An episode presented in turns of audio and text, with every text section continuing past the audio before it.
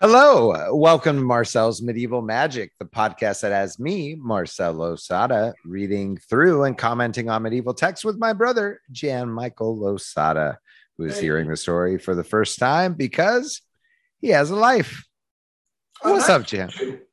Full of all sorts of joys and and and wicked one wheel rides and a lot of rock climbing and making making low budget movies. Um, happy to be here. Looking forward to hearing a tale of no doubt bonkery and uh, all sorts of medieval weirdness. Indeed. You can find us on Spotify and iTunes. And I urge you to come visit my website, marcelspodcast.com. Uh, it's definitely a work in progress, but uh, contact page works certainly. So let me hear your thoughts. Jan, today we get to take a little break from Ywain and Gawain. which honestly I'm I'm I'm I'm pretty stoked about. Um, I though I love me a good Arthurian tale. Fuck man, it moves like molasses at times, and then all of a sudden there's dragons and lions, and yeah, uh, whichever way we pivot today, I'm uh, I'm I'm happy for the reprieve. Absolutely. So I want to kind of also in this podcast explore different parts of the medieval world. We've hyper focused on England. Today, we're going to kind of branch out to some Italian stories. Okay. So still European, still real white, still heavily Catholic. Cool. Uh, but but at least they speak a different language. Um, uh, they get drunk more. No, they probably get drunk about the same. They're probably Yeah. Oh, God. yeah. Honestly. Yeah. It's Europe. Yeah. Uh, Okay, but we're, we're at least branching out from the the British Empire. What? Uh, uh, yeah, we're we're we're we're finding a culture that at the time was no doubt thought of as very foreign and unique. And yeah, Yeah, and uh, you'll also see, I think that there's a quite a bit of contrast between the stories that we see coming out of England and the stories that we see coming out of Italy, and that there's some themes that we can kind of dig at and think about, which will be, uh, you know, at least interesting for us. So, sure. um, have you heard of the Decameron cycle by Boccaccio? No, um, not not even a little. Um, I I know Dante's Inferno was Italian, right? Yes, you definitely nailed that one. Uh, There's a Fellini movie called Eight and a Half. I think that fucker's Italian. Yeah. Um, the, I don't think the movie The Italian Job is an Italian film. I think that's an American film in Italy. I think it is. I think you're right. About, Yeah. And that's about the extent of my knowledge of, uh, yeah, the, the entirety of Italian storytelling. Sure. Yeah. So um, then you're gonna, I think, enjoy this. Here's a bit of background on the Decameron, uh, and it definitely want to stretch uh, the Deca there. That's going to come into play in a bit. Uh, that comes from a New Yorker article that's titled "The Renaissance Man." So, in 1348, the Black Death, the most devastating epidemic in European history, swept across the continent. Giovanni Boccaccio um, 1313 to 75 at the beginning of his famous Decameron describes its effects on the city Florence. Many people just dropped dead in the street. Others died in their houses, often unattended by their families. Husbands and wives, fearing infection, sat and prayed in separate rooms. Mothers walked away from their children and closed the doors. Shops stood empty. Churches shut down. An estimated 60% of the population of Florence and the surrounding countryside died. Yeah, that's that's wild. Um, that's wild when you think about the plague we went through. But where, where, listen, our our family uh, knew some loss, um, but it's not um, it's not more than half the people we know dying. Oh, it's yeah. not fucking. uh, mothers turning away from their children. That's like as dark as it gets. Um, shit.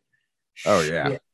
Yeah. Um, yeah, super villain shit. That's Thanos' snap and then some. That's Thanos' snap and then another 10% dead. Shit. yeah, you know, I mean, uh, there were different Black Deaths and different plagues during this time. Um, but in a audiobook that I was listening to at um, earlier, there was a, uh, and I'm not exactly sure which one. I'd have to go back through and maybe edit it in, but uh, I probably won't do that. I'll just leave this bit of me ranting about it. Um, but one of the iterations, like uh, people wrote about, person would get sick at uh, in the morning, they wouldn't feel so good. At noon, they would be throwing up like blood, and by 4 p.m., they'd be dead. Really rapid loss of life in these situations. Super fast working disease. You know, um, very vicious. So imagine, yeah, that's got to color your worldview and such.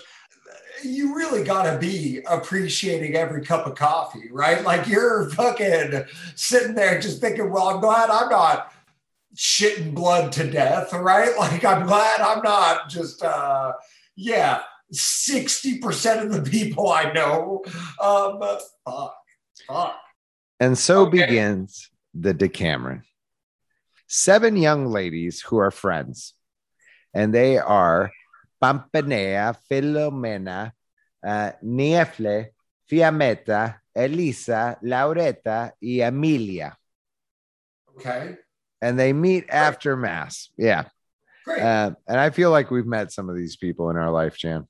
I Uh, uh, I love that we're we're getting away from uh, English medieval storytelling where it's about lions and men uh, um, trying to outperform each other in heroic acts, and we're now doing an Italian uh, uh, Sisterhood of the Traveling Pants. I fucking I'm already, I'm already thrilled that we're we've left the big city of London and we're now with seven Italian babes. And, uh, you know, what are they going to do with their summer? We're about to find out. It's like Oh. super sex in the city. I love it. Yeah, Yeah. right. Sex in the City with the even like fucking dropping fucking four more characters. The best. Three, three more characters. Something that's important to consider, I think, uh, is the age of these women. They range in age from 18 to 28. Great. Um, good. I'm glad this didn't get uh, weird in the way of the times. I'm glad we're we're we're, we're dealing with what I would consider uh, uh, women uh, in their their uh, uh, uh, uh, beginning adulthood. I think that's the the best PR. I mean, I Some can- of them are 28, so some of them are like firm adults. But yes, sure. the bottom line is everybody here is grown up. yeah. Uh, and they are all of genteel birth. So they're all rich as fuck. Okay, great, great. I imagine religious too. They, yeah, Well, it's Italy. It's the medieval ages. Everybody's sure. religious. So it, everybody, the story's like being told everybody, about you. You're fucking everybody. Yeah. yeah, sure. Yeah. Pampinea, the eldest, says, Let's go to our country estates. So she wants to get the fuck out of Dodge, right? Um, Okay, okay. So they have like a country club, a a Yeah. place Oh, yeah. to go to. Great. not not just a place. Uh, these are really rich people. So it, it'd be like if they had, uh, you know, like uh, uh, a, a penthouse apartment downtown, and then they also had like a cabin, and they had like a, a house on a lake somewhere, and like they could just bounce between them whenever they wanted, and they're all really nice. So they they have their own charms.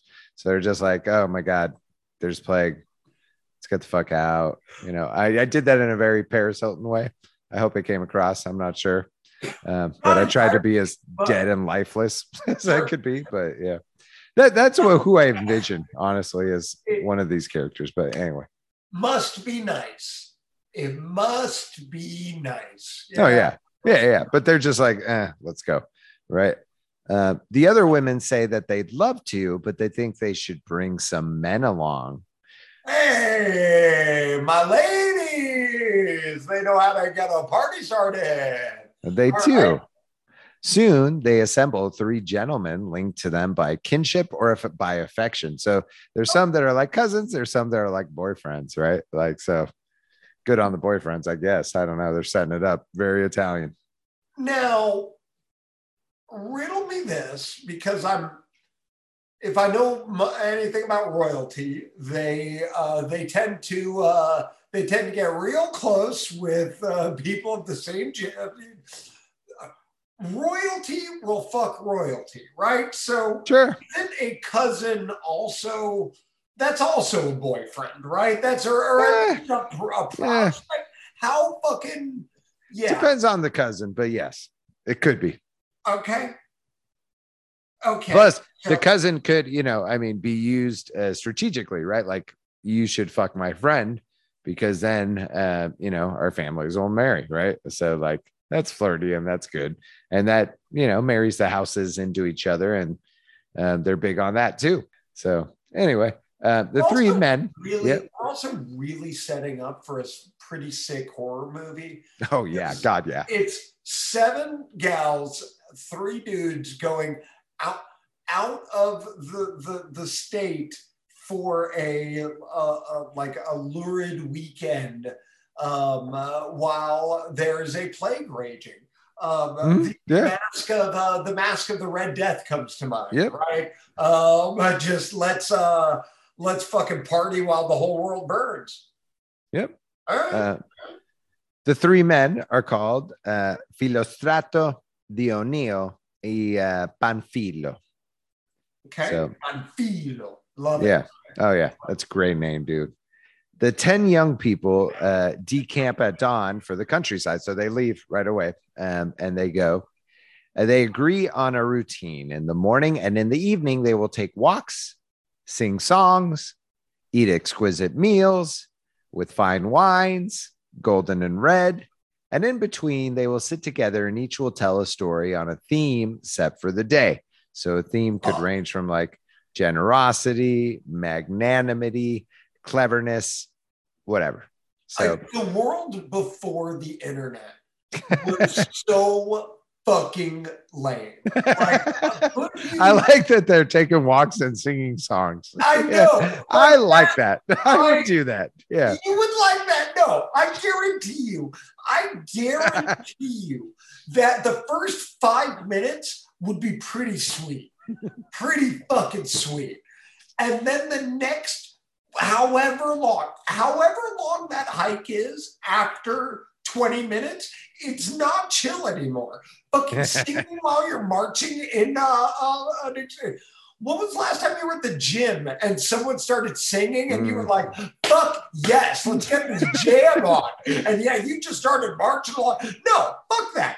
That's it's the world before TV. It's the world before we had cooler things to do. Yeah. You're not wrong. I mean, uh, singing has gone way down ever well, since there. I wonder. Know. I which. I mean, singing in public, right, where you just sure. burst into song. Yeah. I, I wonder which one I would rather be a peasant that was so busy I never like so busy just doing the fundamental basics to struggle to stay alive that I never have time to realize how uh, uh, uh, what to do with my time or to be some rich fuck that was just sitting in a fucking countryside. Because I wouldn't mind being extremely wealthy now, now that we have the internet and interesting shit to do. Yeah. But back then, this is like what the wealthy folk did. They fucking hung out and sung songs in the goddamn forest.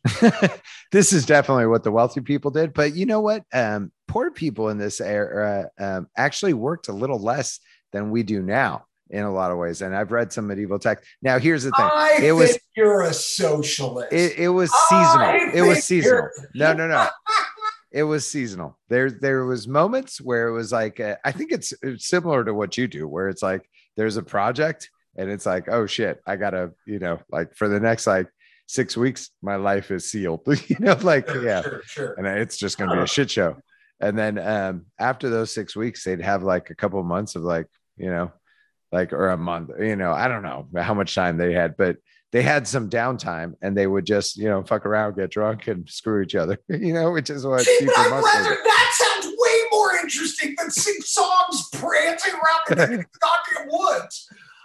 Oh, all right. Anyway, we we have a whole cadre of Italian yeah. ladies and three dudes, and they are uh they're they're having a, a merry time in the woods. Love yeah. It. Well, at their estates, right? Well, yeah, at the woods. You're right. They're, sure. they're in the woods. They take walks. They go out into the woods and all that stuff. And they got fine wines and exquisite meals. Okay. So they're eating the best foods. I can, I can, get down with that. Yeah. Yeah, sure. me too. Honestly, yeah. So then they're going to stay together for two weeks. And how many days is two weeks? 14. Okay. So two days must be devoted to personal obligations. How many days we got left? 12. And two to religious duties. so. Okay. Cool. God's a very demanding individual. Yes. Um, uh, cool. Uh, so 10, 10 left. That leaves 10 days. You are correct. Adrian, am I or uh, ah, buzzword. Yes. Gold star for Jan. Uh, so I feel great.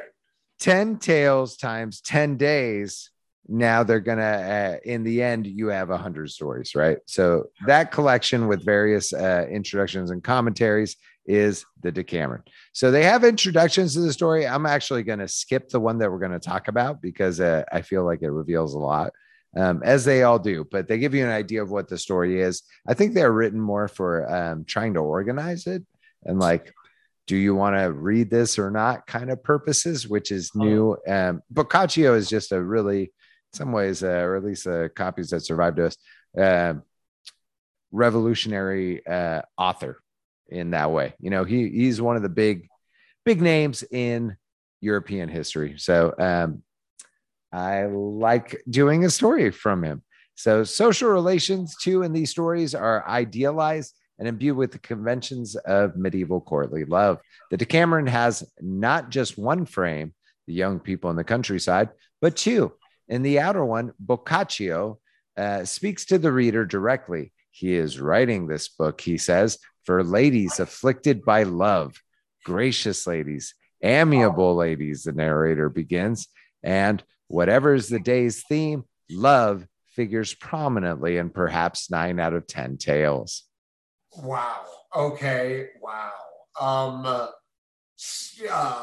so it's most, it's a pretty horny book is what I'm hearing. Because cool, yeah, it's uh, it's a Maxim magazine of the time, or what? Uh, what's a uh, what's a saucy uh, magazine right now? Um, uh, are there magazines? Am I just revealing my age? I I don't know, man. Yeah, I think. uh Oh man, I don't know if there's any. uh kind of well no there definitely is. There's blogs and stuff that i'm sure are text-based things. I mean it's an 88 shades of or what was the book uh, was that it? 88 shades of gray? 58, 58 i think. 58 shades of gray. Oh man we're both gonna look bad. Hold on. Is it 48 38 38 28 50 shades of gray. I might leave that in. Yeah you better. Yeah. Uh, uh, that's good. Yeah. So yeah. Anyway, go on. No, so it's a saucy. It's a saucy tale. It, uh, it it's horny. It's a horny little book. Yeah, or at least it has those uh, themes that kind of run through it, right? Um, so a little bit of info on Boccaccio. So uh, Boccaccio, aquí Giovanni Boccaccio he was born in the town of uh, uh, Certelado, Certelado, one of those. Um, he became so well known as a writer that he was sometimes simply known as the uh, Certaldes, I think, and one of the most important figures in European literary panorama of the 14th century. So, like, this guy's a big deal. Some scholars uh, define him as the greatest European prose writer of his time, a versatile writer who amalgamated different literary trends and genres making them converge in original works thanks to a creative activity exercised under the banner of experimentalism. So essentially, he was like a Shakespeare. Okay. Uh, uh, Pre Shakespearean Shakespeare, like that. All right. All right. And he's telling me an interesting tale with uh, uh, seven ladies and three dudes having a little vacay Um, cool, cool. And they're all a little um, uh, romantic. Great, great. Yeah. So I don't have uh, much of a title for the story since the stories are arranged by days and uh, turns of telling the story. So this is the 10th story told on the third day, and it's being told by Dioneo, who always tells the last story and is said by um, some scholars to be Boccaccio's own voice in here. Sure, Um, sure, his sure. stories can be about whatever the fuck he wants, while everybody else has to stick to a theme. So Boccaccio kind of comes, or uh, this guy, Dioneo, comes by the end, you know, and So just kind of. privileged amongst the privileged. Mhm. Must Yeah, yeah. be nice. Must be nice. But he's said to be very witty, so Yeah, and jocular. You I let him get away with it. The Bill Sure. Yeah, yeah. There you go. Yeah, Uh, you know. Great. So it's the tenth. Not uh, not the tenth day. It's the tenth story on the third day. So Yes. within the three days, they tell all ten stories. Yes, exactly. Okay, So and in in the first day they tell 10 stories, the second day they tell 10 stories, the third day they tend tell uh stories until they get to the 10th day which that completes the 100 stories. So it's a 100 story cycle. Wow. Okay. So there's a hundred of these fuckers. Okay. Great. So Yeah. we're ten days, ten stories each day. Fucking and uh, some of them are no doubt improv them or what what have you. All All right. right. All right. Great. And, and this is as popular um you know, it's essentially the Italian uh, Canterbury Tales. Um Sure. what's Sure, really Sure. Sure. what's really interesting is that Chaucer was in Florence at the same time in the same year uh, that Boccaccio was there too. And at one point, um, Chaucer even went back the second time, and the second time he brought back poetry from Boccaccio. Um, and it is claimed that certain parts of Chaucer's work are actually influenced from some of Boccaccio's writing, right? So, Um, so you're so you're saying that Chaucer is a biter. You're you're saying that the official stance, and I, I I'm going to go ahead and say this: the official stance of Marcel's medieval magic is that Chaucer is a fucking fraud that stole all of his work from Boccaccio. All right, shots fired, Marcel. That's good to know. Shots fired. I, I honestly, yeah, I'd say yes. There's scholars. You know what's funny um, is some um, websites, especially Britannica, which is famously English, right? Sure, Uh, I was going to say that that that is the most English name. You might as well be London or London based. like what the Britannica? Jesus Christ! so that encyclopedia stretches the most that I've ever seen um, Chaucer's work stretch back to. They're like, he probably started it in 1848. And it's like Boccaccio started his in 1850. Most other people are like, he started it after 1878, which is when they probably met. So, you know, like uh, Boccaccio probably was still working on it. I forget what the uh, Wait, publication dates are. 1878 that late? No, it's 1870. I'm so sorry. Um, it would have been uh, uh, uh, uh, the Canterbury Tales were roughly written between 1387 and 1400. The British Library, sorry, so that's Britannica. Britannica says 1387. Okay, so I, I think that's accurate. Okay, Sure. um, the British Library puts it at 1345. okay, and that that beats out the Italian origin. Um, and so the Italians, as they say, uh, Boccaccio and Chaucer were both in Florence in 1378. They may have met, but nothing has survived to indicate that such a meeting took place. Um, and then uh, the department at Notre Dame had an article that was titled uh, Chaucer and Boccaccio, The Anxiety of Influence. And Chaucer, on his second visit to Florence, brought back copies of Boccaccio's poem, uh, Filostrato and the Teseida, which Chaucer incorporated in his own writings, specifically in his work House of Fame, as well as some parts of the Knight's Tale. okay. Wow. Wow. So um, so Chaucer definitely a biter. Totally a biter. Yeah, kind of. Yeah, yeah. He was like, "Oh, this is cool." Which, eh, it's medieval ages. Copyright doesn't exist. He's going to a different country. Fuck all, you know. Fuck Boccaccio. I ain't Yeah. even, uh, I'm not even throwing shade. I'm just saying, uh, yeah, that uh, It's the Stone Temple Pilots to the Nirvana. sure, hundred percent, great. You know, Um, whoa. you're like, ah, that's pretty good. so I'm going to go ahead and say I, I got a feeling that Chaucer's is probably just slightly better written for the fact that I've actually heard of it. Um, uh, yeah. I think that's racist, Jan. But we'll go on. Wow. Um, uh, yeah. Uh, I mean, maybe I, I don't. Uh, I'm sure this story is going to be more racist than I have ever been. Actually, Uh, there's a reason you haven't heard of this story. Yeah, the- actually, no, the more I think about it, it's not you. I was thinking the Italians at first, um, but yeah. Uh, now that I think about it, this story is horrible. So yeah, we're gonna Oh, we're gonna yeah. go on a ride, Jan. We're gonna Can't go on a ride. Can't wait. Uh, strap me in. You're right. There, there's there's serious reasons you haven't heard of this story, dude. So, oh my god, yeah. Knowledge is a hell of a thing. So let's move on. A curse, frankly, uh, an absolute curse. All right. Dioneo had been following the Queen story. Okay, so when it says Queen story, um, they pick a king and queen of the day that gets to decide what the theme of all the stories has to be. Uh, okay, okay, okay. So, so they pick, uh, they they form a hierarchy amongst their friends, like a fucking MySpace uh, uh, uh, front page, and the king and queen get what? They get like They get to decide what the stories they're going to hear is, and they judge them. Like they say snarky comments. Like we'll we'll look at another story at a certain point that um, so. it starts like, with a bunch of sass. They're grading each Uh-huh. story as it comes. Okay. Yeah, they're like, yeah, this fucking sucks. Know? yeah, so yeah, Oh, that's pretty lame. Um, Yeah. the, it's quarantine. I, I I guess, and a quarantine without the internet or anything interesting. Uh, there's a mismatch of kings to queens.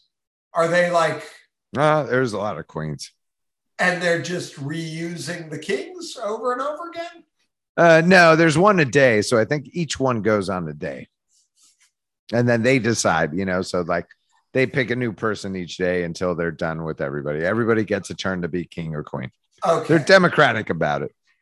Uh, sure, they're democratic about their oligarchies Yeah. that they formed amongst Which actually happened. There was a couple of uh, countries in which you would have uh, uh, elections for your king or queen. huh? Yeah. Yeah. I Ah. if you're hanging out with a group of people at a What's house party, if you're hanging out at some house party and they're like, "We're gonna elect a king and queen the party," I am the fuck leaving. This is not a place I want to be. I don't want to be kicking it with anyone who thinks, "Oh, you know what we need so that everyone has fun." Royalty. We need royalty so that we can have a good time. Dioneo had been following the Queen story closely, and on perceiving that it was finished, knowing that he was the only speaker left, he smiled and began without waiting to be bidden. Gracious ladies, you have possibly never heard how the devil is put back into hell. See, fuck yeah, fuck yeah. You're talking my language. What up, the devil? All right. And hence, without unduly straying from the theme of your discussions for today, I should like to tell you about it. By learning how it is done, there may yet be time, perhaps, for you to save our souls from perdition. And you will also discover that even though love is more inclined to take up his abode in a gay place and a dainty bedchamber than in a wretched hovel, there is no denying that he sometimes makes his power felt among pathless woods, on rugged mountains, and in desert caves. Nor is this surprising, since all living things are subject to his sway. So they're talking about how people and beasts and things be horny. Okay. I gathered a lot from that, but um cool. So beasts being like everything, everything that's not us.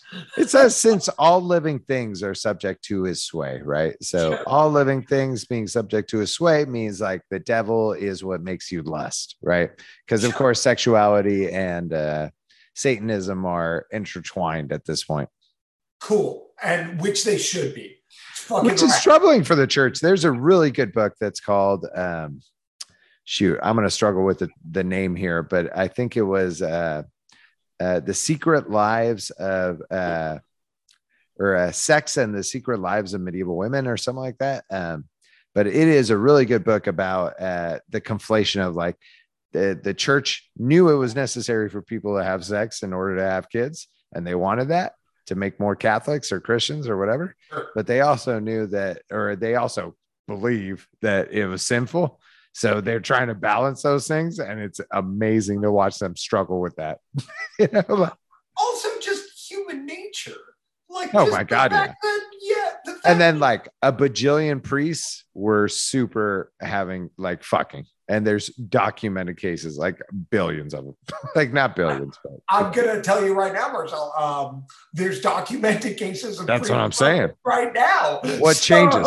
yeah. Jan, that's the podcast. What changes, my friend? Yeah.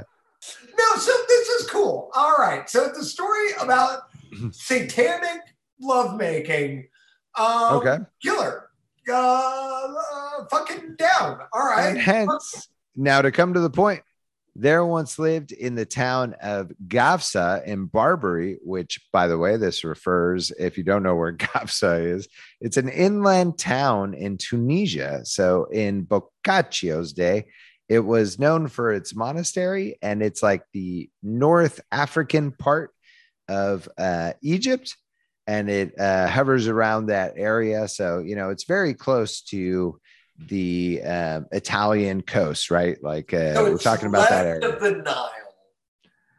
Uh, it is left of the Nile. Yeah, that's correct. okay, Yeah. So okay. it's like that area. Yeah. Yeah, that yeah, yeah, that coastal strand, Thank, you know. thank you so much because I my my my knowledge of general geography had you put a gun to my head before that sentence and said where is tunisia pull the trigger because goddamn i'm i'm gonna guess wrong Yeah. So Tunisia was a big place um, uh, back in the day, but it doesn't exist anymore, right? Um, but anyway, back in there, there was a very rich man, which many of our stories start with that, sure um, who had numerous children. cool And among them, he had a lovely and graceful young daughter called Alibech. ali beck all right Yeah. And I'm not sure I'm getting that right, but I've heard a couple of pronunciations. beck for this. alibech But- She was not herself a Christian. Uh, but there were many Christians in the town, and one day, having on occasion heard them extol the Christian faith and the service of God, she asked one of them for his opinion on the best and easiest way for a person to serve God, as they put it. So so she so was chill to not be christian back then like you could just go i just i'm, I'm just not into it Uh, in terms of religion, it's hard to admit, um, but because there's no surveys on these, right? Like, and um, the churches are the ones that kind of like wrote a lot of the history. Um, but it is believed that at a certain point there was atheistic people who are probably more like deists. They believed in like a god and intelligent design, but by and large in Europe, you just had very religious societies. Like religion was everything. Religion was real. Like it was not questioned by and large. The nature of God and the rules that he followed and those kind of things were heavily debated. But in terms of like, I would say like in average, like if we went back in time and we just grabbed the average person off the street, 999 out of a thousand are going to say that God is real and he runs all things. and this lady is uh, uh, uh, saying that she's just not christian So this lady is saying that she's not Christian. Yeah. Mhm. So she could be of another faith. She Oh. might be a pagan. She Oh. might be Jew. sure Um, I don't know. You know, like those people definitely existed in those time in these times. But um, the idea of not being Christian. Sorry, and I was looking for the text this whole time, so yeah, that was uh, why I was a little distracted. But um, yeah, so she definitely um, was not Christian, but becomes Christian. She becomes Christian curious. Sure. So, okay. Okay. Great. Great. Great. And again, she's looking for the easiest and the best option to serve God, right? It's, yeah, aren't we all? So this guy uh, said that the ones who serve God the best were those who put the greatest distance between themselves and earthly goods, as happened in the case of people who had gone to live in the remoter parts of the Sahara. The Sahara in this uh, part translates to the Theban desert, and that part is Upper Egypt, noted for a large number of hermits who had settled there. So, um, in some part of Egypt, there's a bunch of people hanging out in caves and whatever, and they're being super religious, right? And so, um, this guy, They're not like forming a society, because then they wouldn't be hermits. They'd just be a town. they're just a bunch of people, right? Like you're only her, you're only a hermit if you're alone. If you're by yourself. yeah, I think it's like how like bears have a territory, you know? And like, so hermits have a territory, like, so they all know about each other and they set up their own little spot. And if other hermits come up, they they rear up on their rear legs and they bark at each other until one backs down. I don't know. Yeah. Incredible. Uh, incredible. Just could you imagine uh, the weird shit that happened there on a regular basis? Um, Oh my God. Right. So we're going to hear about some of the weird shit. Here we go. Um, so after she learned about that, uh, how they told her to go to the desert where hermits um, are the ones who are the holiest, right? She said no more about it to anyone, but the next morning, being a very simple natured creature. so uh, I So think she- they're saying she's pretty slow. she's slow. She she not great. And here's where it starts to take a turn. A simple natured creature of 14 or thereabouts, Alibech set out all alone. Okay, into a a horny hermit desert. in All secret right. and made her way towards the desert, Mm-hmm. prompted by nothing more logical than a strong adolescent impulse. Oh, and that could be taken a whole lot of. Okay. Yep. Prepare yourself, Jan. Prepare yourself. Sure. Let's do this. I mean, we're we're here. We're knocking on the door. We're here. A few days later, exhausted from fatigue and hunger, she arrived in the heart of the wilderness where, catching sight of a small hut in the distance, she stumbled towards it. And in the doorway, she found a holy man who was astonished to see her in those parts and asked her what she was doing there. She told him that she had been inspired by God and that she was trying not only to serve him, but to also find someone who could teach her how she could go about it. Okay. I mean, this is uh, uh, the first like two and a half minutes of a lot of porn films, and I it- was just thinking the same thing. it's just not. It's Not that Oh, I've seen, you know, I mean, the first you- time.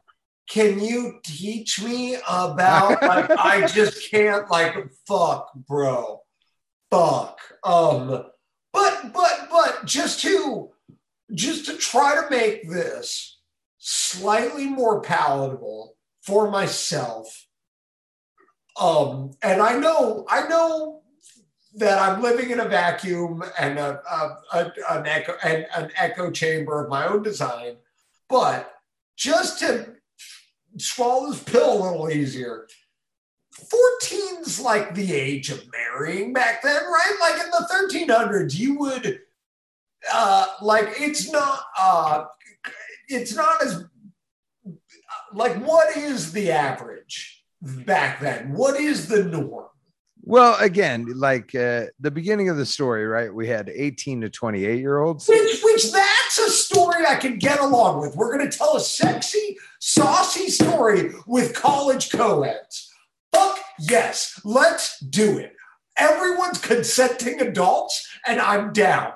Um, the second it turns into wishy-washy, well, she's 14, I can't.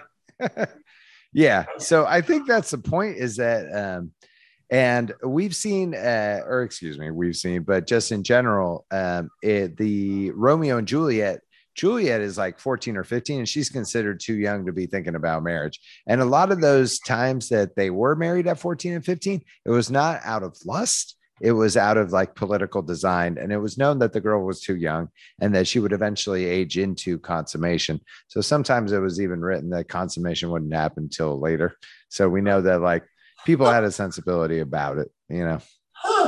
Yeah. Okay. So uh, that being said, did the rape of many young ladies and the arranged marriages of many many young ladies and a bunch of trauma exist? Oh fuck yeah, it's middle middle ages. So Cool. not trying to overwrite that. you know, yeah. Yep. So this uh so this story is definitely not chill. Not chill. Man. Any, any pair of any pair of history goggles I want to put on are not going to make this easier. No, this is going hard. Cool. Yeah, this one's going okay, hard. cool. Yeah. Uh let's go. Here we go. Yeah, yep. On observing how young and exceedingly pretty she was, Ugh. The good man was afraid to take her under his wing, lest the devil should catch him unawares.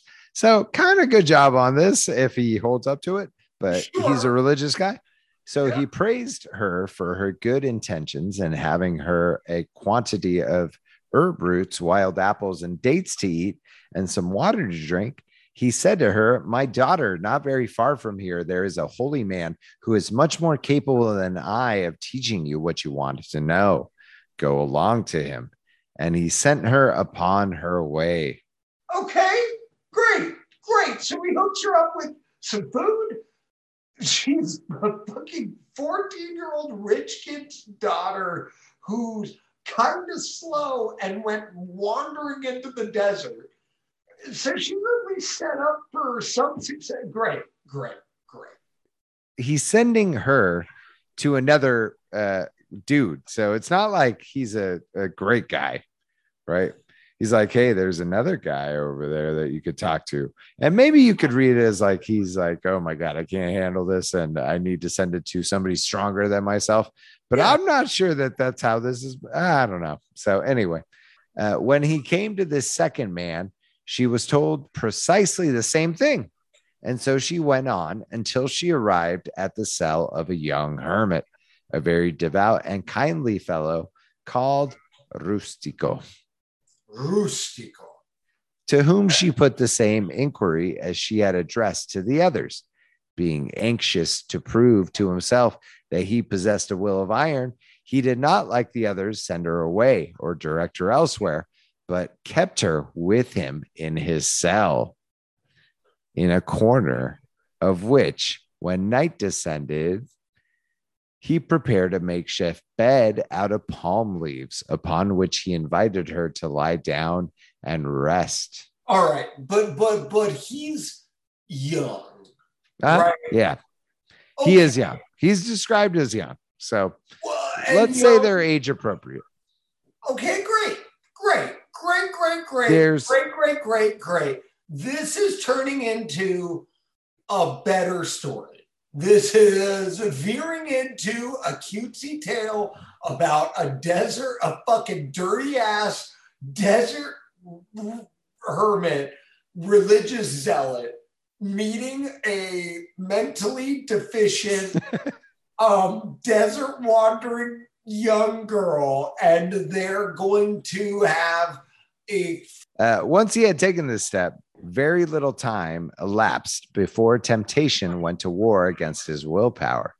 And after the first few assaults, finding himself outmaneuvered on all fronts, he laid down his arms and surrendered, casting aside pious thoughts, prayers, and penitential exercises.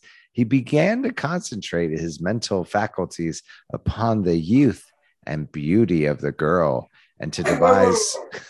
So he, so he's in a mental battle with his inner quote unquote demons over a pretty girl in front of him. Mhm. And he he battles, quote unquote, and then just gives up and is like, well, it's still a pretty girl. Yep. Yeah, you nailed it. Yeah, yeah. yeah. He's definitely like, uh, fuck it. I'm gonna fuck this. Yeah, great. Good. Good to Yeah. know guys haven't changed. And she uh is kicking it there. I mean, she's trying to figure out uh and learn from him how to serve God, right? Yeah, find a way to God. Sure. Yeah, yeah, yeah. All- we've all watched this documentary. It usually ends with the transfer of the hermit. so so let's see so he began to devise suitable ways and means for approaching her in such a fashion that she should not think it lewd of him to make the sort of proposal he had in mind. By putting certain questions to her he soon discovered that she had never been intimate with the opposite sex and was every bit as innocent as she seemed. Yep. And we've talked about how virginity is super like that's a big turn on for the medieval ages for some reason. sure, that's the big fucking French made costume of the medieval ages. That's the saucy bit of fucking. Oh, okay, great. Remember in uh Sir Ywain and Gawain when they had the the bear and doe? You know, like yeah, so yeah, yeah. even in animals, they're like that that the Fucking virgin animals. uh, virgin. yeah. yeah, good. So, yeah. Anyway, um, let's see. And he therefore thought of a possible way to persuade her with the pretext of serving God to grant his desires. So he wants to bring God into the play. He's turning full Jim Jones, dude. Yeah. I mean, I mean, and I'm trying to find a cute way that this story works, but it's not. There's no, there's no good way forward. It's Nope. just a Jim Jonesian. Yeah, it's just a like a, a fuck. Yeah, uh, uh, go for it. Just do it. God and religion and young people and sex. I'm telling you. Yeah. So he began by delivering a long speech in which he showed her how powerful an enemy the devil was to the Lord God, and followed this up by impressing upon her that of all the ways of serving God, the one that he most appreciated consisted in putting the devil back in hell. Okay, cool. Yeah, fuck yeah. I mean, uh, if you're gonna put the devil anywhere, it's back in his uh, uh like a Pokemon back in his Pokeball. Great. Yep. He said that the Almighty, Almighty God had consigned him in the first place to ensure that he put the devil back in hell. So the girl asked him how this was done. And Rustico replied, You will soon find out, but just do whatever oh, you see me it. doing for the present. Oh God, I'm already putting two and two together. Yep. I'm And- starting to put the. Okay, go go for it. Let's let's just see how this story pieces itself together. And so saying, he began to divest himself of the few clothes he was wearing, leaving Here we himself completely naked. Here we go. All right. Yep. The girl followed his example, and he sank to his knees as though he were about to pray, Uh huh. getting, getting her to kneel directly opposite. Of course. Yep. Uh huh. In this posture, the girl's beauty was displayed to Rustico in all its glory, and his longings blazed more fiercely than ever, bringing And bear mind, about. she's she's slow. She's Yes. not the sharpest tool in the shed. I picture one of her eyes being slightly more closed than the other. like I don't think she's like holy crap. All right, all right, all right, all right. Here we go.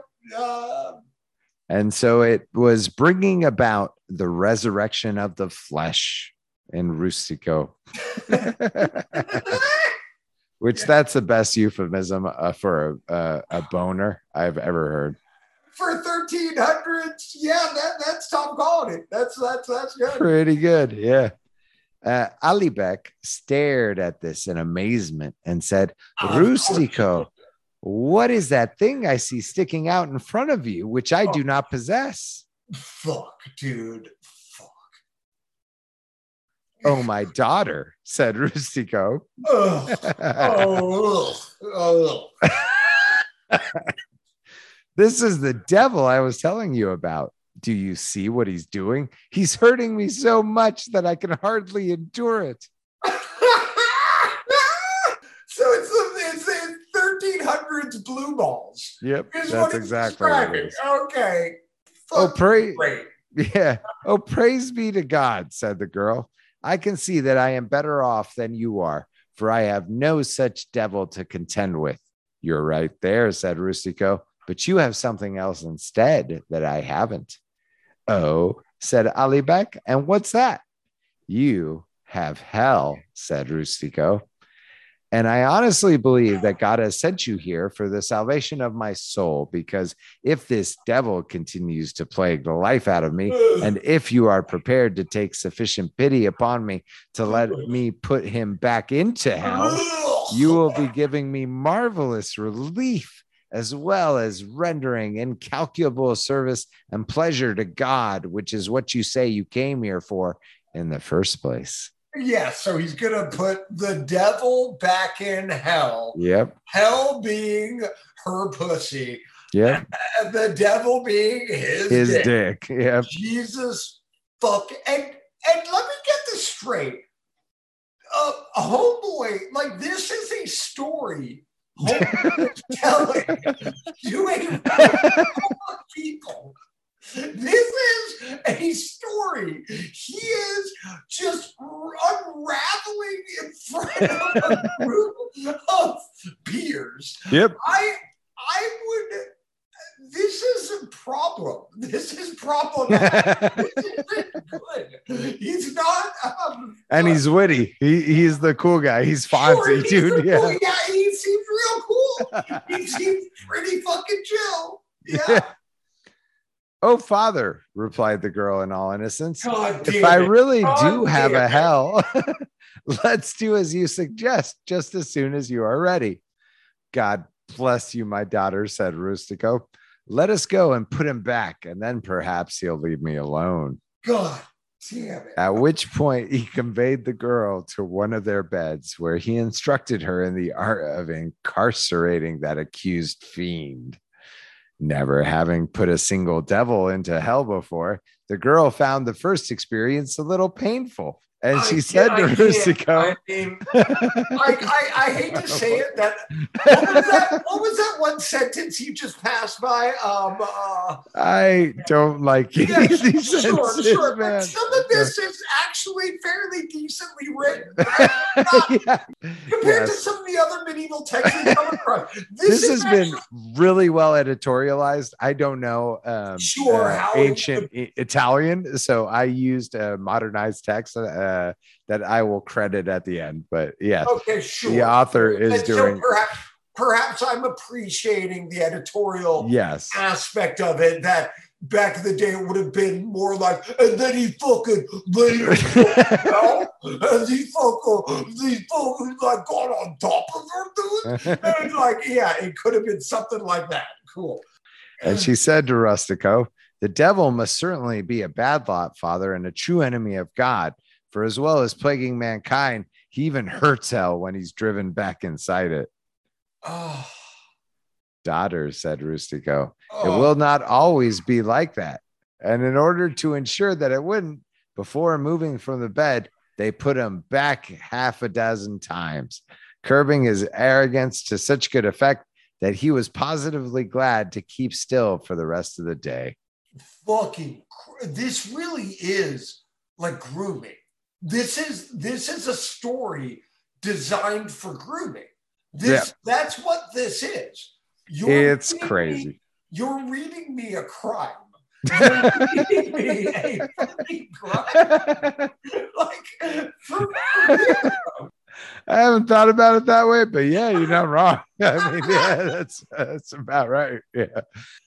During the next few days, however, the devil's pride frequently reared its head again, and the girl, ever ready to obey the call to duty and bring him under control, happened to develop a taste for the sport and Oh, began saying to. Rustico, Oh, for fuck. I can certainly see what those worthy men in Gafsa meant when they said that serving God was so agreeable. I don't honestly recall ever having done anything that gave me so much pleasure and satisfaction as I get from putting the devil back in hell. To my way of thinking, anyone who devotes his energies to anything but the service of God is a complete idiot. I mean, okay, and she's not wrong. right? Um, she's not wrong. If it was coming out of the mouth of someone that was four to Sex positive. older, Yeah, yeah, um. I would be like, okay, that's fucking radical. What a what a progressive view for someone of that era to be taking. Fuck yes. Fuck as often as you can, as much as you, as long as you're having fun. Fuck yeah. Um, at the same time, we're talking about. I, I can't get over the fact that when you pull back on this story, it's a weird, quote unquote, charming dude telling a story about like religious Child fucking. indoctrination uh, to a room full of his peers. and, and, and that this is just going and this story slaps. Yeah, totally. people are just sipping at whatever their fuck, whatever the fuck rich people drank at the time, wine or whatever they were able to. It's wine, pro. So It's wine. Yeah. They're, they're sipping at their wine, just going like, huh, at, at, at fucking crimes. What you're telling me are it's a series of well documented crimes from the 1300s. That's a hundred percent correct. First of all, I want yeah. to say, yeah, and it's gonna get worse before it gets better. Cool. So, yeah. fuck, giddy up. Let's go. She thus developed the habit of going to Rustico at frequent intervals and saying to him, Father, I came here to serve God, not to idle my time away. Let's go and put the devil back in hell. And sometimes in the middle of their labors, she would say, What puzzles me, Rustico, is that the devil should ever want to escape from hell. Because if he liked being there as much as hell enjoys receiving him and keeping him inside, he would never go away at all. Oh, for fuck.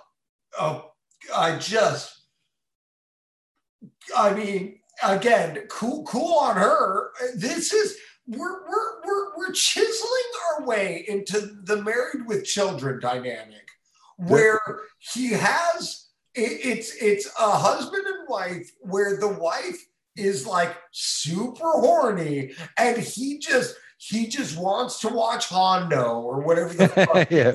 like he's just oh uh, fucking the wife wants sex again Wha- oh cool great great it's uh, we're, we're we're reading the 1300s married with children Yep. By inviting Rustico to play the game too often, continually urging him on in the service of God, the girl took so much stuffing out of him that he eventually began to turn cold, where another man would have been bathed in sweat. So he told her that the devil should only be punished and put back in hell when he reared his head with pride, adding that by the grace of heaven, they had tamed him so effectively that he was pleading with God to be left in peace. In this way, he managed to keep the girl quiet for a while. But one day, having began to notice that Rustico was no longer asking for the devil to be put back in hell, she said, Look here, Rustico, even though your devil has been punished and pesters you no longer, my hell simply refuses to leave me alone. Now that I have helped you with my hell to subdue the pride of your devil, the least you can do is to get your devil to help me to tame the fury of my hell. I, and good on her you know what despite the fact that we're talking about what i still imagine is a 14 or maybe 15 year old Mhm. in a good on her for knowing what she needs from her partner Yeah. Go her. Um, again, all of this is wrong, but fuck it. Um, good on her. Yeah, she does have some agency here when she's like, "What the fuck?" Right? Yeah, like, yeah, 100%. if you you you can't satisfy me, and that's a problem, and I'm dialoguing about it, right? So yeah, Rustico, who was living on a diet of herb roots and water, was quite incapable of supplying her requirements. And told her that the taming of her hell would require an awful lot of devils, but promised to do what he could. Sometimes, therefore, he responded to the call, but this happened so infrequently that it was rather like chucking a bean into the mouth of a lion. What does that even begin to fucking what the fuck sentence did you just say? like chucking a bean into the mouth of a is that a hot dog down a hallway reference? I think it might be. I think that's the idea. Yeah. That's the idea that uh, uh, uh, you're gonna. I can't fuck you that much because Mm-hmm. it'll loosen you out. Or you are so loosened out like already because you Yeah, fuck so much. so yeah. much that yeah okay and and again i can't help but zoom out there is a there is a like dining room and there is a group of people standing around staring at this dude as he's like as he's just making all these weird sexual innuendo i just fuck okay go on go on with the result that the girl who was left, or excuse me, who felt that she was not serving God as diligently as she would have liked, was found complaining more often than not. But at the height of this dispute between Alibech's hell and Rustico's devil, brought about by a surplus of desire on the one hand and a shortage of power on the other, a fire broke out in Gafsa, and Alibech's father was burnt to death in his own house, along with all of his children and every shit. other member of his Holy household. shit! Wait, hold on. what? bro, bro, bro. We took a fucking swing. So a fire broke out. so she's there. fucking in the desert. And while she's fucking in the desert, right? And she doesn't know that she's fucking in the desert. But yes, uh, a fire broke out in Gafsa. And Alibech's father was burnt to death in his own house with all his children. I mean, so, her, the, so her whole family goes. yeah. And every other member of his household. it literally Wow. says that. Yes. I guess they're all in the same place at the same time, which seems like a really bad strategy. You know, like I don't yeah, know, but man. I mean, if you're all at home, I fuck, fuck. So that Alibech inherited the whole of his property. Alibech inherited the whole of his property. Because of this, a young man named Nearball, I think it might be like Nearball, um, who had spent the whole of his substance in sumptuous living, having heard that she was still alive, set out to look for her. And before the authorities were able to appropriate her late father's fortune on the grounds that there was no heir, he succeeded in tracing her whereabouts. So again, you know, they were gonna, uh, the government was gonna take all the money, but then they, uh, this guy found her and uh, brought her in front of the authorities, right? So she could claim all the good stuff. Okay, sure, sure. That's more government than I would have figured would be there. So Yeah, right. Yeah. Well, actually, you'd be surprised. Um, medieval courts, like fourth century, uh, even earlier, we have evidence of medieval courts, like like actual law books and stuff, and like lawyers It and like sense. People people are so finicky about fucking Yep. everything. yeah, and it was a lot of land really- stuff. Yeah. Uh huh. Uh, Yeah. Yeah, exactly. People are so finicky about fucking everything that it makes total sense that you, even in early culture, just finding a, a middle party to to to look around and you know to cut the baby in half, as it Right. were. Yeah. Uh, Mhm. yeah. Uh, and there was a lot of behavior stuff you know like uh, this person uh, is fucking weird you know like what do we do this person fucking stealing and we know they're stealing like um, how do we uh, you know, address that.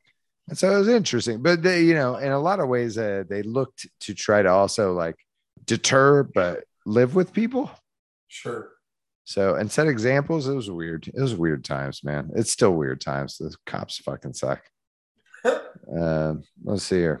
So to the great relief of Rustico, and against her own wishes. So this guy that was set, uh, this Nearball guy, he takes her against her own wishes and make sure that she's married. So he marries her and inherits a half share of her father's enormous fortune.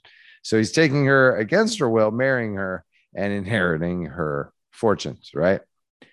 I didn't know that was a fucking option. I, I, I guess it is. I don't know either. That's essentially I mean, what Bowser's trying to do, right? Yeah, right. Yeah. In, uh, in, yeah. in Mario, Bowser is kidnapping Princess Peach in an effort of getting her fortune. so before Nearball had actually slept with her, she was questioned by the women of Gafsa about how she had served God in the desert. And she replied that she had served him by putting the devil back in hell, and that Nearball had committed a terrible sin by stopping her from performing so worthy a service. The women asked, How did you put the devil back in hell? Partly in words and partly through gestures, the girls showed them how it was done, whereupon the women laughed so much that they are still laughing yet beyond their graves. And they said, don't let it worry you, my dear. People do the job every bit as well here in Gafsa and Nearball will give you plenty of help in serving the Lord. so a little bit of a catty, uh, catty chorus here. All right, all right. The story was repeated throughout the town, being passed from one woman to the next, and they coined a proverbial saying there to the effect that the most agreeable way of serving God was to put the devil back in hell. Uh, the dictum later crossed the sea to Italy, where it survives to this day. And so, young ladies, if you stand in need of God's grace, see that you learn to put the devil back in hell, for it's greatly to his liking and pleasurable to the parties concerned, and a great deal of good can arise and flow in the process. So aptly and cleverly worded did Dioneo's tale appear to the virtuous ladies that they shook with mirth a thousand times or more. So now we've zoomed out, and now it's the the, the creepy dude. uh-huh. Yeah, telling the story. Where I can't, yeah. I and they they're loving it. These women are loving it. I just can't. I can't. Like, imagine that at a dinner party today. Oh, Imagine yeah. around. you don't think it'll end like this? Here's the end, right? And when he had brought it to a close, the queen, acknowledging the end of her sovereignty, removed the laurel from her head and placed it very gracefully on Philostratos, saying, Now we shall discover whether the wolf can fare any better at leading the sheep than the sheep have fared in leading the wolves. I mean, it's more poetic than it deserves to be. That's uh, no. There's still no way. There's still no way you could tell that story in a crowded room and not have at least a third of the people there go, "What the fuck are you?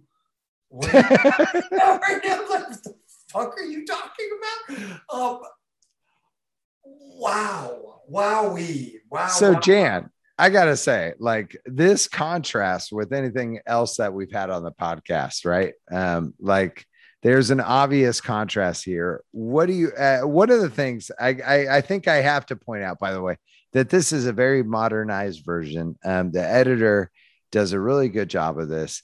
And it is um, the penguin version of uh, Boccaccio's uh, The Decameron, and it's uh, translated and notes and an introduction are performed by G.H. McWilliam. Um, great job here on. Uh, he makes a choice. I got to say this. Some people translate it exactly word for word. This guy decided to modernize it and kind of translate it with what he felt were like modern paradigms, right? It's like, hey, this is what this phrase kind of turns to. So we get that sexualized sense that um, he makes really clear. That probably would be a little more encoded in the original Italian, but not much. There's definitely meant to be sexy shit in this stuff. And, and do you see how that contra? Or, um, I don't want to say contra uh, contradicts. I want to say more like provides a contrast for the uh, medieval stuff that we've done out of England, right? Like a lot of that stuff is very religious and kind of much more subdued, and like there is sexual stuff, but it's very hidden. This is just like straight up, like yeah, people. It's Italian. Um, uh, yeah, right. No. Yeah. Uh, and frankly, there are large aspects of it that are very progressive as far as sexuality is concerned, as far as just of what my interpretation of what sexuality would have been in the 1300s, in uh, that that it's that that a woman finding it pleasurable is even thought of. Right. Like, I right. thought it's it, it's such a barbaric culture that uh that that they didn't even begin to consider that shit. So it's at least refreshing in that regard. It's still a yikesaroni of a story. There's like every every twist and turn brings up a new like set of issues. So it's far from chill, but it, it at least it presents a much more progressive form of uh, thinking around sexuality than I thought would be there for for culture at that time. Yeah. yeah. No, I think that's a really good way to put it because yeah, definitely like women's sexual empowerment and hunger to the point where it wears out the male, right? Like, and it's only by the grace of marriage that this person's kind of saved, right? Yeah, um, and sure. that grace of marriage is a horrible coupling of words. Yeah, more like it's a uh, what do you call it? You know, um, a ring because she also doesn't want to go, right? Like, you know, I mean, it's another oppression that she's moving into. Um, and she's ultimately ridiculed kind of uh, and seem as like, you know, stupid for pursuing the action that she does. So I don't know. I mean, I end up on the fence. This is a tough story, dude. Yeah. But it does show complexity in the Middle Ages and how like there's corruption in the church too. Sure. You know, like sure. that's one of those things that like people who say they're religious, like, you know, that they like, like, what's to say about this guy? Yeah, exactly. So there is some of that in there as well as like, you know, these hermits are fucking fake, you know, yeah, like sure, sure. Yeah. That, that, that even uh, being pious could be seen as fallible and that that that story could be uh, shared. Also, that dinner parties back then were a lot weirder than I thought they would be. I oh, yeah. figured a dinner party was a lot more fancy, but there's just fucking dudes essentially explaining softcore porn to a room full of people. That's pretty wild. That's pretty fucking wild. Oh yeah. Well, I mean, to that point, there is at the end of this section um, some parts that I skipped over a little bit. Let me see if I can get it. Um, here you go. Uh, quote: The garden was so lovely and delectable. So this is where they're at that none of them chose to stray beyond its confines in such uh, in search of greater pleasures in other parts on the contrary once the sun was now much cooler and no longer made hunting a chore some of the ladies set off in pursuit of the hares and roebucks and other animals in the garden that had been startling them by leaping a hundred times or more in their midst as they sat and talked. Dioneo and fiammata uh, fiammetta began to sing a song about Messer Guglielmo and the Lady of Vergil, uh, whilst Philomena and Panfilo settled down to a game of chess. So intently were they all engaged upon their several activities that the time passed by unnoticed. And when the hour of supper came, it caught them unawares. The tables were then placed around the edge of the beautiful fountain, and there, to their immense delight, they supped in the cool of the evening. Um, yeah, right. Like it, it sounds really nice, honestly, dude. People are hunting, you know, they're gonna catch game. Yeah. Uh, sure. Some people are playing chess, some people are singing, some people are, are playing, uh, you know, or just talking. And then at night, the tables are brought up and they all eat whatever they they want. It yeah, it sounds and it's like cool. Perfect little vacation It sounds very fucking Italian because I feel like we've had one of these nights in Italy. Honestly, yeah. hundred percent. Yeah. Yeah. So listeners, our cousins live in Italy, so we've had adventures there. Yeah, man. So wild story, right? Like, Uh, absolutely wow. And that there's 99 more of those. oh yeah, uh There's 99 more of those. uh yeah. That, that, that's that's correct. Yeah. Fuck, we could just do those. Yeah, that could be the podcast. Honestly, I yeah, ain't fucking mad. I mean, shit. yeah, yeah. Though, on a, I- I say we get back to action adventure, Oh god, yeah, When- yeah. doing um, uh, romance in the 1300s. There's so many fucking landmines. It's such a fucking difficult goddamn subject to, to Bro, to I mean, part part of uh, I think facing history is that you have to kind of take what it is, right? Like you have to face it, right? Like I- yeah, but I'm going to tell you what. It's an easier pill for me to swallow with like, oh, bro, when Yeah. you're trying to fight a dragon and the lion jumps in and there's like crazy crap happening, that I can fucking, yeah, I can soak that in. When we're talking about 14 year old hermetic love affairs in the fucking desert, nymphomaniac. Yeah, probably better no, term, dude, but yeah. this is weird. It's it's just tough. Um, yeah, that's that's duly noted. Yeah, uh, but that being said, that's also, I mean, the Middle Ages is just a weird time, man. Sure. So that's what it. That's what it is. So sometimes you get dragons, and sometimes you get pedophiles. I don't know about that. and I I and uh, uh, really enjoyed the experience either way. I mean, shit. Uh, I can't Jesus. wait. I can't wait to meet the next dragon. I can't wait to meet the next pedophile. It's gonna happen. It's gonna happen. Uh, it's yeah. I mean yeah. And again culture like the italians at least what survived right? Like i don't know. There might have been texts like this in england that didn't survive right? Because people burned Sure. them out or whatever. Sure. um, but in italy they were popular enough to say like hey um, you know we're open enough to talk about sex and those kind of things and how um, sex and the church are kind of interrelated whereas other texts might suggest it more like um, you know inferentially like uh, as uh, something that's more nuanced but the Decameron is unique in that it just kind of goes for it you know especially this translation. So yeah props uh, editor again.